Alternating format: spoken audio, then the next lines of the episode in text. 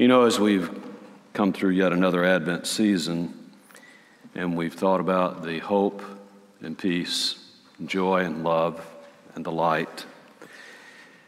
And as Ken led us last week, as we focused on the Christ candle, the light of the world.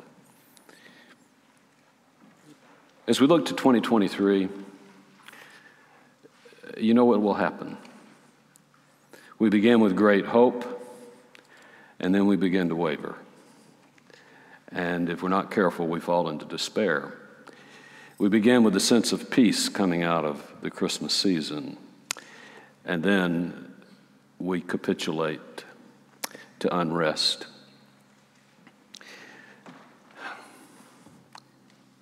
Are you encouraged today?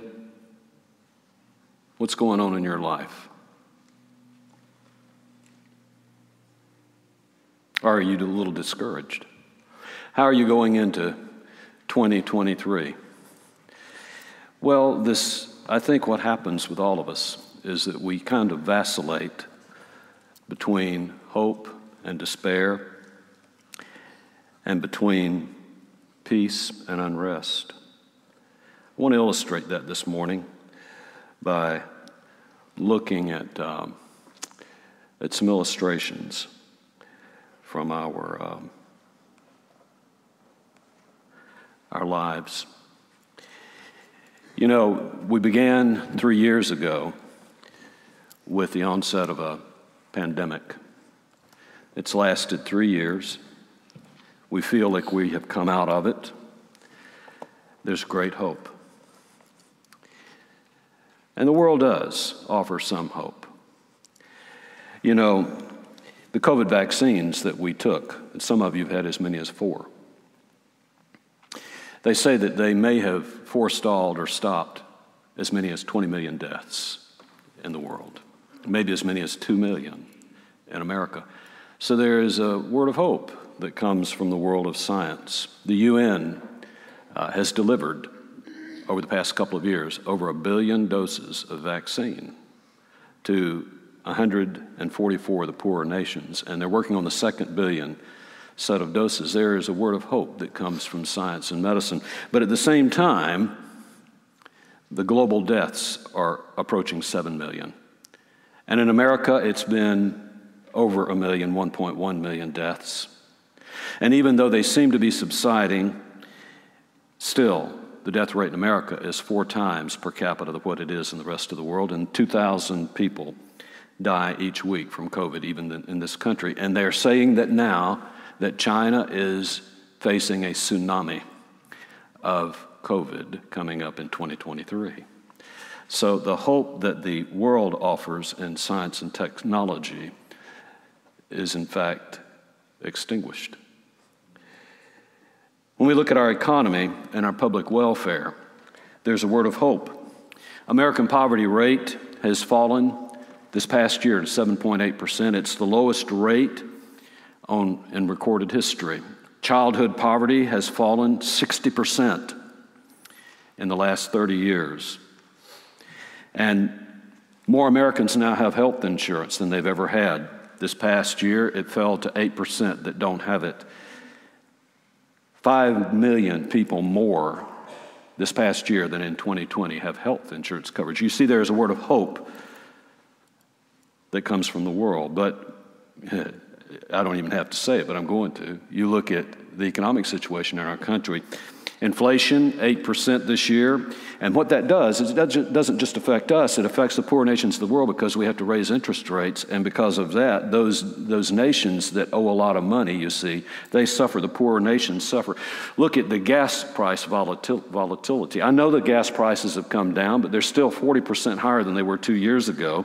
The stock market dropped to 22, dropped 22% by the middle of the year. It's back up. Everybody cheers, but it's still 10% down from what it was in January 2021.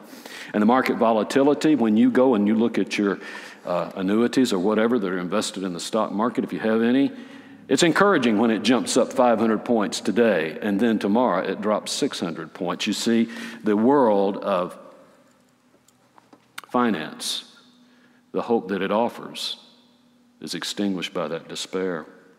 We look at crime. Violent crime, surprisingly enough, is down in this country, down about 37% since 2012 in the past 10 years. That's amazing. The incarceration rate in Massachusetts has declined to the point it's at a 35 year low. There's a word of hope then that comes out of our prisons, even. They are closing one of their two maximum security prisons. You see, there's a word of hope that comes from that. But then you look at the mass shootings in America. There were, this past year, 635 multiple shootings, that is, shootings of two or more people. And there were 21 mass shootings of over five who were killed. And we see that yet another candle is extinguished. When we look at war, the civil war in Ethiopia that has, been last, that has lasted for two years, that has killed thousands, that has displaced millions, and has caused famine, that has stopped. For peace and truce was announced in November, but I don't need to say it. Look at what's happening in Ukraine. Over 250,000 killed, 36% of the population displaced, 8 million within the country, 8 million outside the country as refugees, and it has not affected just Russia and the Ukraine. The global supply chain has been interrupted, food, shortages in some countries, and price hikes that go along with it, and yet another candle is extinguished.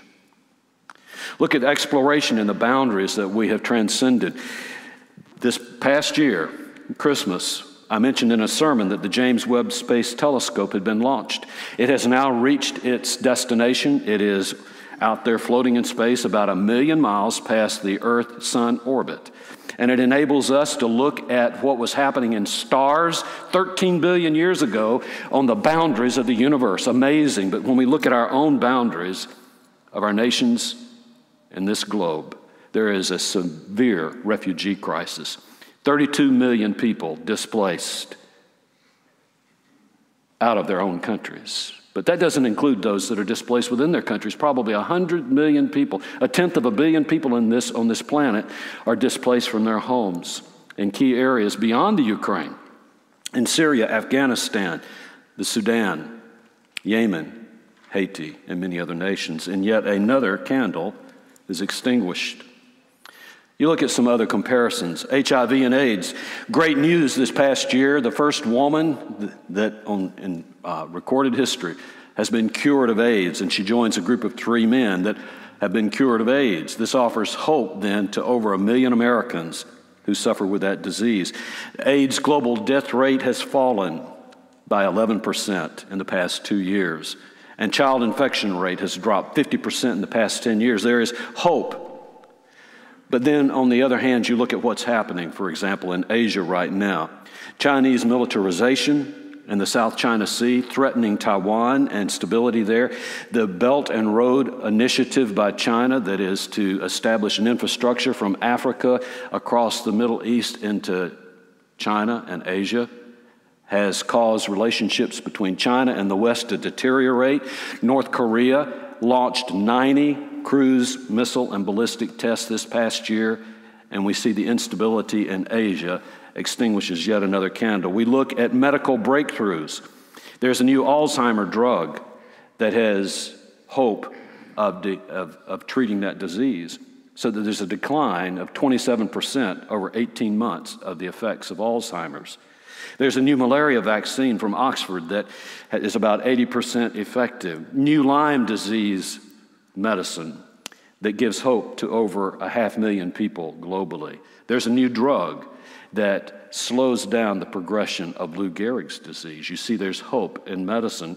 And yet, when we look at our globe and we look at the political situation, look at what has happened in England this past year. The, the reigning monarch for 70 years, Queen Elizabeth, is dead. There has been some instability in the economy.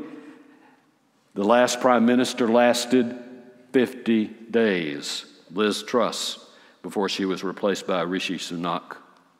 You look at what's happening in South America, the pendulum swinging back between right and left and right and left governments.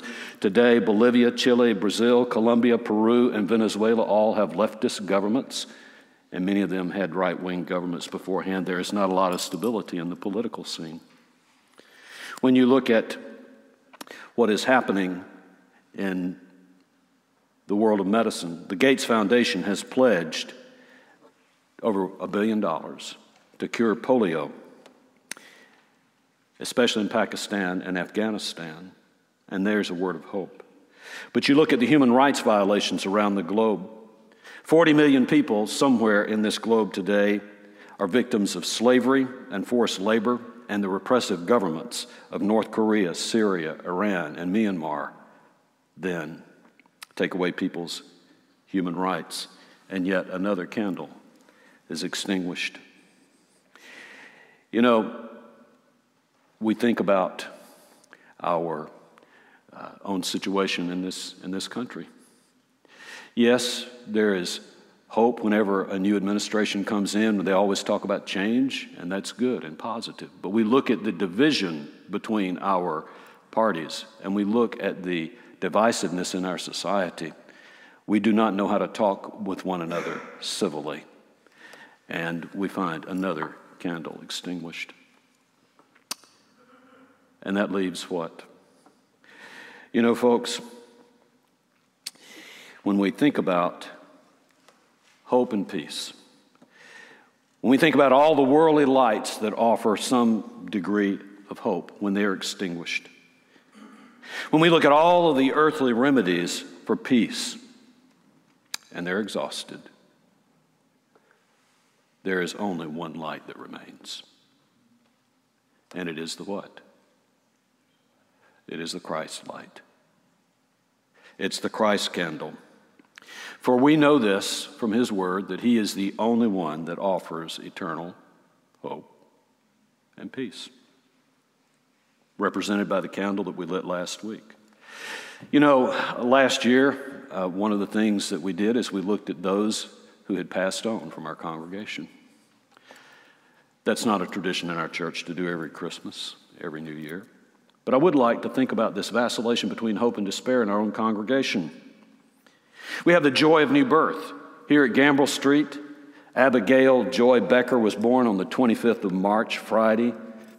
Seven pounds, 3.2 ounces, 17 inches long. There is joy in that birth.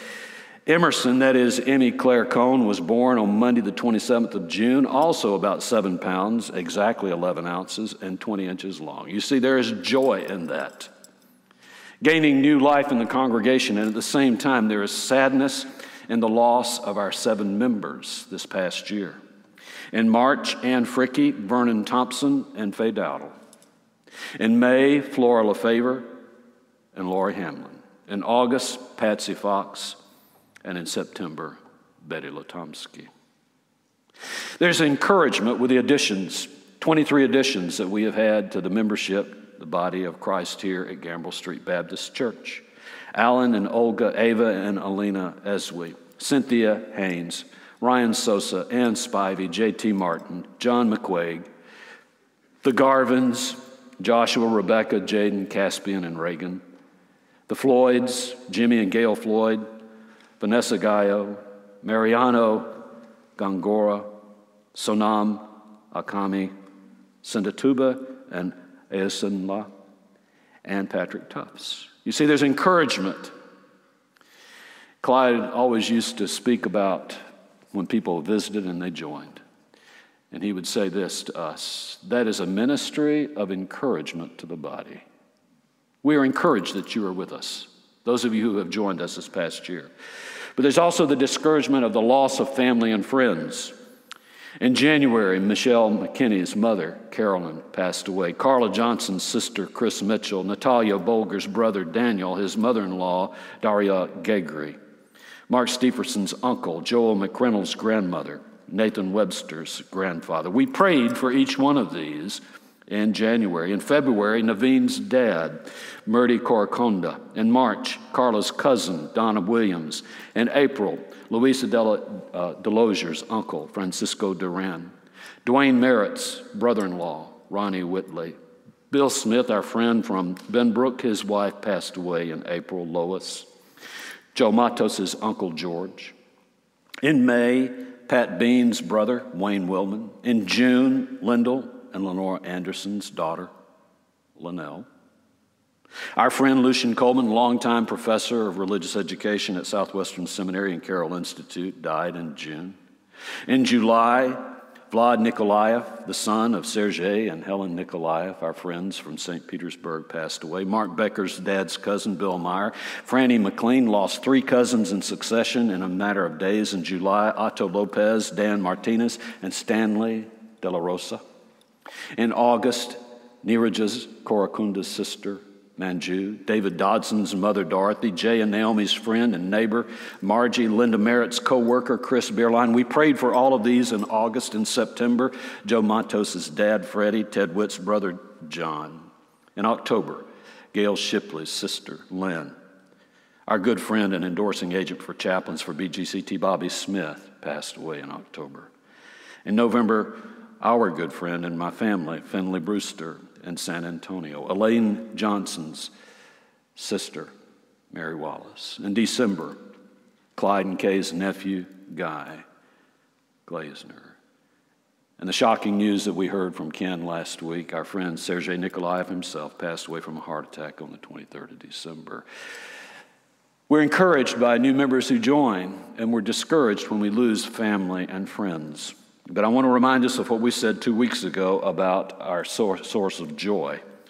We, when we're in Christ, our joy is not based on the prosperity or the adversity that we face. And we should never be too high nor too low. We should learn to be what? Content. Content in the circumstances that we have been given. We need to learn to live by humble means and to live in prosperity in every circumstance, as Paul said.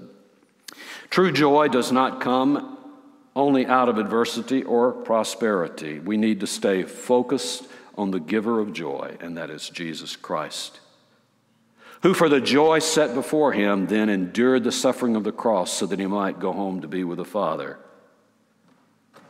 That's one observation I would make from all of this. I'll repeat it. A second is this, and it has to do with the text from Isaiah this morning, Isaiah 62. Stay on task for the Lord. It is easy for us to talk about peace and hope and joy and love and light at Christmas time. It's easy for us to do that when we're not in the trenches at work yet for the next year and all the difficulties that we will face. We need to stay on task for the Lord. And Jesus reassures us of this as we enter 2023. Are there going to be anxieties and problems that we all face? Yes. Let not your heart be troubled. You believe in God, believe also in me. And you know how that passage goes. He has a, a place prepared for us. When we are tired, when we're discouraged, when we're weary, he says to us, Come to me, ye who are weary and heavy laden. Yoke yourselves to me, for you see, my burden is light. He tells us to be on guard. You see, when we get discouraged, it's been 2,000 years since he went back to be with the Father, and he hasn't come back yet. His Holy Spirit is amongst us, but he has not come back yet. Is he coming back, congregation? Amen. But sometimes it's easy to get discouraged. That hadn't happened for 2,000 years. But he says to us, Be on guard, stand up, lift up your heads, for your redemption draws near. You know, when I heard that Sergei passed away in the late hours of December the 23rd, I was really discouraged.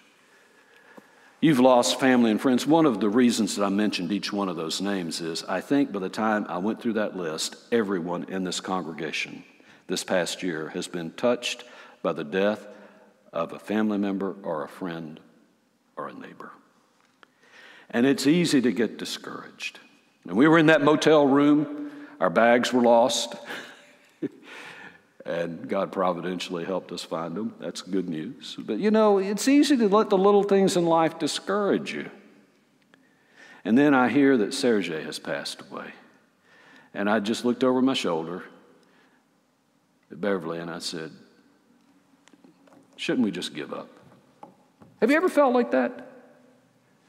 My friend Finley Brewster struck down with pancreatic cancer, Bobby Smith with liver cancer.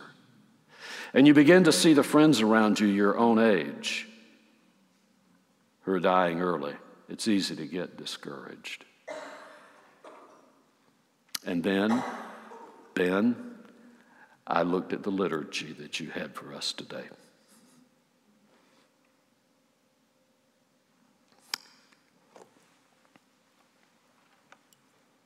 And I opened Isaiah 62. Did you hear what John Morgan read? Did you listen to it? You see, there's a challenge in there and there's an encouragement there. And what he says is when you get discouraged and when you're down and out, keep on keeping on. Stay engaged in the Lord's work. Don't give up. Pastors get discouraged too, and sometimes they feel like giving up. Isaiah had all the reason in the world to give up. He was an old man near the end of his ministry.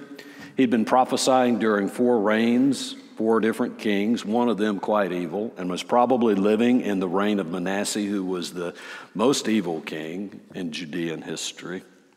He had lived through the idolatrous 16 year reign of Ahaz. And even though there was a revival under Hezekiah, he still saw around him social injustice and superficial worship. He's probably living about this time during the reign of Manasseh, and he knows about the impending doom that is going to descend upon Judah sometime for its disobedience, and they're going to go into exile and captivity. And according to Talmudic tradition, Isaiah himself then was probably martyred during the reign of Manasseh, Son, in two. If there was ever a person who had a reason to be discouraged and just say, I'm going to give up, I'm just going to roll over and die, it was Isaiah. But God sustained him. He kept Isaiah faithful with a message of encouragement that you have heard this morning hope of the coming Messiah. And he gave Isaiah that message. Reject worldly pessimism, he said. Reject all the other candles of empty hope and stay focused on the Messiah who's coming. Be embraced by the Lord's joy that comes out of this passage. You hear what Isaiah has said of the Lord. He delights in his people. The Lord rejoices in his people. He rejoices in you today. Isaiah clothed with God's salvation. God wrapped Isaiah in the robe of his righteousness. And then he gives him the right perspective to enter the new day. And that is this never give up, verses 1 through 5. Stand the watch, verses 6 through 9. And then keep on keeping on, prepare the way. Verses 1 through 5, quickly. For Zion's sake, I will not keep silent. And for Jerusalem's sake, I will not keep quiet until her righteousness goes forth like brightness and her salvation like a torch that is burning. The nations, you see, will see your righteousness, and all the kings your glory, and you will be called by a new name with which the mouth of the Lord will designate. You will also be a crown of beauty in the hand of the Lord and a royal diadem in the hand of your God. These words are spoken to us, friends. It will no longer be said to you, forsaken, nor to your land will it any longer be said, desolate, but you will be called, My delight is in her, and your land, married. For the Lord delights in you, He delights in each one of you in His kingdom, you see. And to him your land will be married. For a young man, as a young man marries a virgin, so your sons will marry you. And as a bridegroom rejoices over the bride, so your God will rejoice over you. There's all the cause in the world as we enter 2023 to rejoice in the salvation of the Lord. We have a story, he says here. This is not just a story for us, but it is a story for all nations that he proclaims here. We've a story to tell to the nations that shall turn their hearts to the right. A story of truth and mercy, a story of peace and what? And light. For the darkness shall turn to the dawning, and the dawning to noonday bright, and Christ's great kingdom shall come to earth, the kingdom of love and light. You see, the message that Isaiah proclaims here is God's salvation is coming. His righteousness will be restored no matter the empty hope that is offered in this earth by worldly governments. His righteousness will be restored and will be visible to everyone. A new order will be established. The old order will pass away, and there will be a new name under which we go, and his name is Jesus. We know that. And he will use us, we're told here, as his instruments to bear witness to his glory. And the end result is this our relationship with God will be consummated. We will be wrapped in the robes of righteousness. What that means is we're not just going to be right, not just be forgiven, but beyond that, our relationship with the Lord God Almighty will be restored. And it is symbolized in this passage by the marriage, the metaphor of the marriage. And of course, this points to the marriage of the Lamb. The marriage of the Lamb that we see in Revelation, where God's people, His holy nation, the priesthood of believers, who are the body of Christ, will be the bride of Christ and he will be the bridegroom. The application of this first point never give up. Never give up. God will accomplish all of this himself. You know, sometimes we get so discouraged because we think we've got to do all these things for God. We have this burden that He's put on us and this task that we have to go and to win the world for Christ. Well, folks, we do need to be prophetic. We do need to be obedient. We do need to be faithful in proclaiming the gospel. But, folks, it is not we who do it. This passage tells us it is He Himself that will do it, not ourselves. He simply expects us to be faithful. When we get discouraged because our machinations and our designs don't bring in hope, don't bring in peace, we need to remember this He is able, and He can. And we should never keep silent. We should never remain quiet. We should never give up.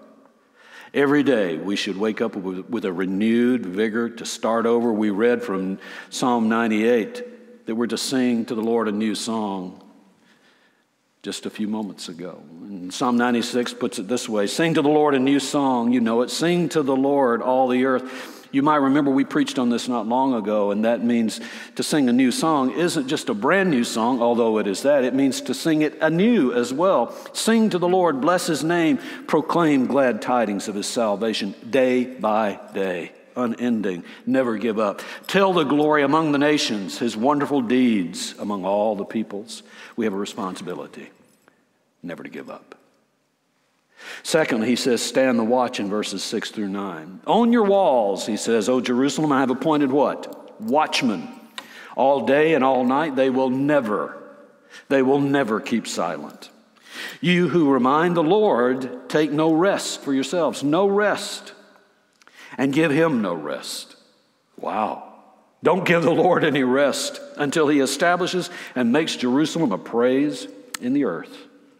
You see, the Lord has sworn by his right hand and by his strong arm, and he's sworn this to us I will never again give your grain as food for your enemies, nor will foreigners drink your new wine for which you have labored.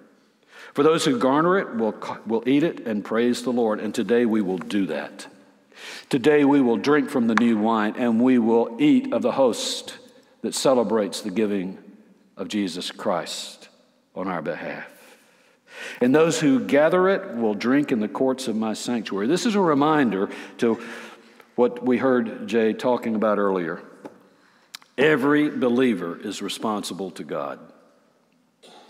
We're a holy nation, we're a kingdom of priests. And when you look at verse number 12, he makes this very obvious. He reminds us that we're a holy people, we're the redeemed of the Lord, and he calls us to stand watch in these verses. Stand the watch. Not just don't give up, that's still at the core of it. But what do we do then is we don't give up. Stand the watch as a holy nation. Every believer is a servant of the Lord. We know this. Each one of you is responsible for ministering. To ministering to Him as you do today, as you come to minister to Him in worship and offer yourselves as spiritual sacrifices. And then to go out there and to minister to others by serving others, the least of these brothers of Christ.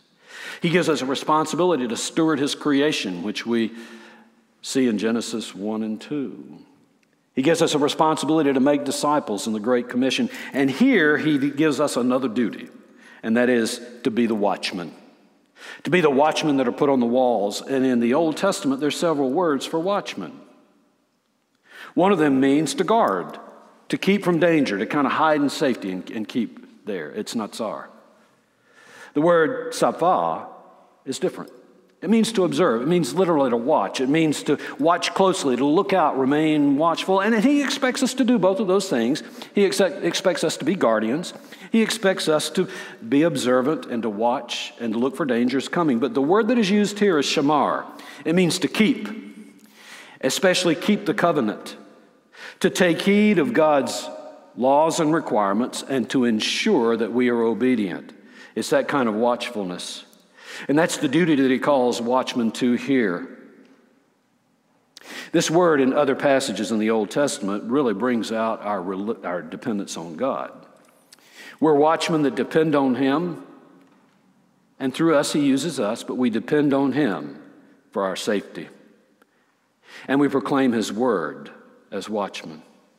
Psalm 127 Unless the Lord Unless the Lord guards the city, the watchman keeps watch in vain. You see, he is the one that we must rely on. In Isaiah 21, the watchman awaits God's oracle. It is God's word that is to be proclaimed to the people. Song of Solomon.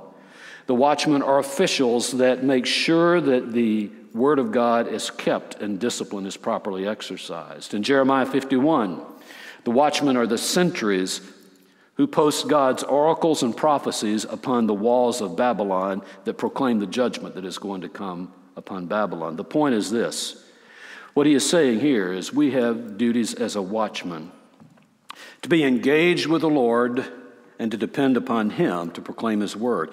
It's interesting. Look what it says in verse number six. It says, We are to constantly remind the Lord without resting. Verse number seven, and boy, this really sounds odd at first. Don't give God a rest. Constantly doing what? Reminding him of his promise. Now, he doesn't need to be reminded of his promise. It's not for him. He wants us to be reminded of his promise, and we come to him and we remind him of the promises that he has given to us. What is being spoken about here? What does this mean? God has promised to restore Jerusalem, and God has promised that He is going to send His Son Jesus Christ to consummate the kingdom. And we must do what? What is the job of watchmen here? What is our primary job? We think about as watchmen, we're supposed to guard and to protect and to do and to proclaim. We do those things, but here it says your primary responsibility is to do what? To talk to God. Your primary responsibility here is to remind Him. Your primary responsibility is to stay engaged in prayer and asking God to keep His promise that He has given to us. The Lord's Prayer. Whenever we do that, we do exactly what He said Thy kingdom come, Thy will be done on earth as it is in heaven. Seek first the kingdom of God and His righteousness.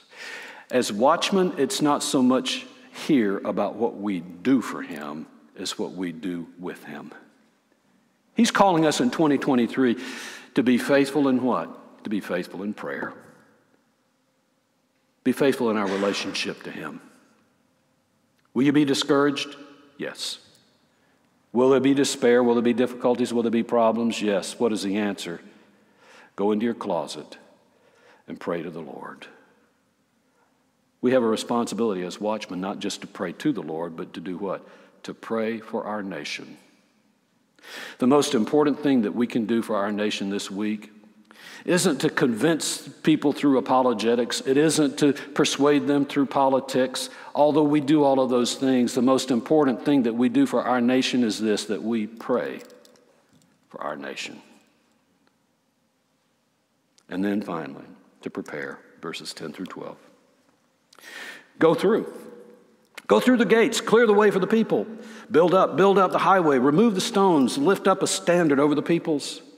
Behold, the Lord has proclaimed to the end of the earth, say to the daughter of Zion, Lo, your salvation is coming. Behold, his reward is with him and his recompense before him. And then they will call them the holy people, the redeemed of the Lord. And you, his people, will be called sought out, a city that is not forsaken. This echoes Isaiah 40. Isaiah 40 put it this way Clear the way of the Lord in the wilderness, make a way for the Lord in the wilderness, make smooth the desert highway for our God. Let every valley be lifted up, and every mountain and hill be made low, and let the rough ground be, become plain, and the rugged terrain a broad valley. And then the glory of the Lord shall be revealed, and the flesh will see it together, for the mouth of the Lord has spoken. About whom was this speaking? It was speaking about John the Baptist. He was the one that fulfilled this commission. He came proclaiming the way of the Lord in the wilderness and proclaimed the coming of Christ. And it is our commission today. Just as John the Baptist prepared the way for the Lord, Isaiah is telling us as the people of God that we are to prepare the way for the Lord. We are to lift up a standard. In, the mili- in military terms, it's the banner, it's the standard, it's the flag that is in the middle of the unit that everybody rallies around in the time of battle. It's used 10 times in Isaiah. What is this standard that he's talking about raising? It's defined in Isaiah 11. The same phrase is used there, one of the 10 times it's used in Isaiah. What is this standard? It says very clearly it is the root of Jesse. It is the root of Jesse, whom we know to be Jesus Christ, is the standard. We are to lift him up and he becomes the rallying point around which all of God's people gather. And it says in that passage in Isaiah 11, then the root of Jesse, then will gather all of his people from the four corners of the world. And that is an allusion to what Jesus says is going to happen at the end times. And he says that the angels of God are then going to sweep around the globe and they're going to draw the saints from all the four winds of the earth and collect them together under his banner. The new covenant fulfillment of this passage is found when Jesus says to Nicodemus, Just as the brazen serpent was raised in the desert and lifted up, so the Son of Man must be lifted up so that people may be saved. You see, the banner, the symbol of this root of Jesse in the new covenant is the cross, the central symbol of this message Jesus Christ and Him crucified. When we lift up the standard, we lift up the cross of Christ so that people can look to him for their salvation. Stand up, stand up for Jesus, ye what? Soldiers of the cross. Lift high his royal banner. What is that banner? That banner is the cross of Jesus Christ. It must not suffer loss. From victory unto victory, his army shall he lead, till every foe is vanquished, and Christ is Lord indeed. How do we prepare the way for the coming of the Lord? We lift up the banner, we lift up the cross of Jesus Christ. Paul told the Corinthians, I came to you with this intent in mind. The one thing that I was passionate about was not to teach you. The one thing that he was passionate about was not to plant a church. The one thing that he was passionate about was not to establish a discipleship program. The one thing that he was passionate about was to know Jesus Christ and him crucified. The thing that we do this next year beyond prayer is to lift up the cross of Christ and to bear his message to prepare the way of salvation. And it's a universal message. It says, Your salvation comes, and it's going to be proclaimed to all the nations in the form of Jesus Christ. You see, the reward is Jesus Christ himself. Salvation comes only in the person of Jesus Christ, for there is salvation in no one else, we're told by Paul, but by, in Acts. For there's no name given under heaven among men whereby we must be saved except the Christ. When he comes, he's going to bring two things. He's going to bring his reward, and the reward is himself. The reward comes with him in this passage, it is him. But he also brings recompense. What does that mean? It means that he also comes as judge. You see, the recompense comes before him. The reward comes with him. He is the reward, he is the salvation. But the recompense comes before him. Well, what does that mean? As we prepare the way for the Lord this next year, and as we remain diligent in prayer, and as we prepare the way for the Lord, we need to remind our nation that it's not just a matter of salvation. It's not just a matter of calling people to Christ and the easy road of just coming to Him on their own terms. But Isaiah makes this very clear in Isaiah 63, the next chapter, in 64, the next chapter, in 65, the next chapter.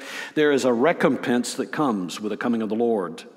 For chapter 63 says, What must happen first is there must be repentance. God promises salvation, But that salvation comes to Israel after he has chastised Israel and he has taken them into captivity and then he returns them from exile. And he expects them before their salvation will arrive to do what? To repent. Chapter 64 is a great intercessory prayer. If we want to know what to do as watchmen of the wall this next year, read chapter 64. And it reminds us that we're to call our nation, as Isaiah did, out of its sinfulness to repentance and at the same time, then to beg God for his mercy upon our nation. And then Isaiah 65 finally closes what this means.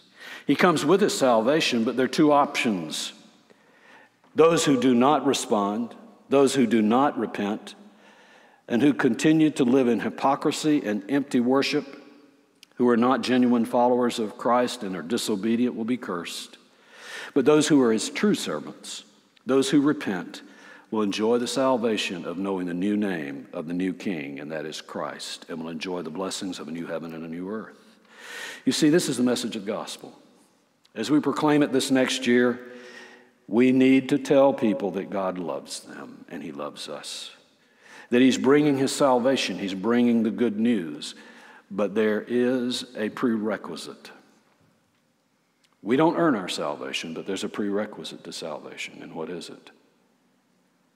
You know, it said after John the Baptist was put in prison, Jesus went throughout Galilee proclaiming the good news. And what did he say? The time is fulfilled. The kingdom of God is near. Repent and believe the good news. This is the gospel. Preparing the way for the Lord means we must be vigilant, we must be diligent, we must be faithful, we must never give up. We must proclaim the salvation of the Lord, but we must pray for our nation and the mercy of God and call our nation to repentance. Let me close with this. We have two duties as watchmen on the wall. First and foremost, and most important, is to pray, to pray for God's mercy and restoration.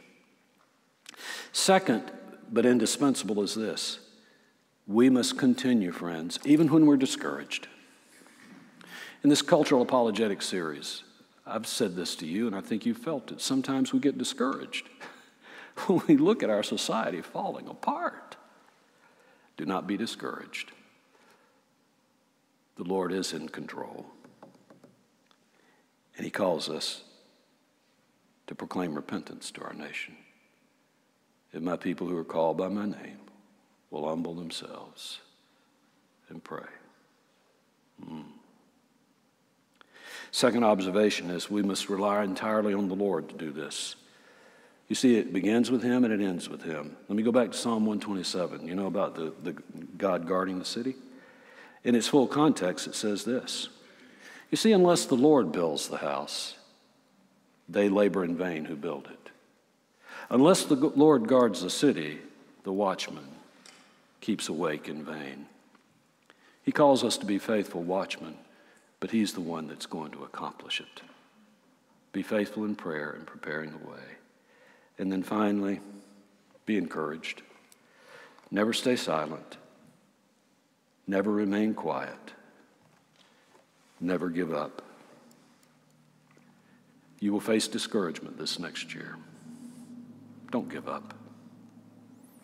You turn to your spouse or your friend or your family member and you ask them, Do you feel like giving up? Spouse or family member or friend, then your response should be, Never give up. Don't remain silent. The Lord is coming. Stand up, lift up your head. Your redemption is near.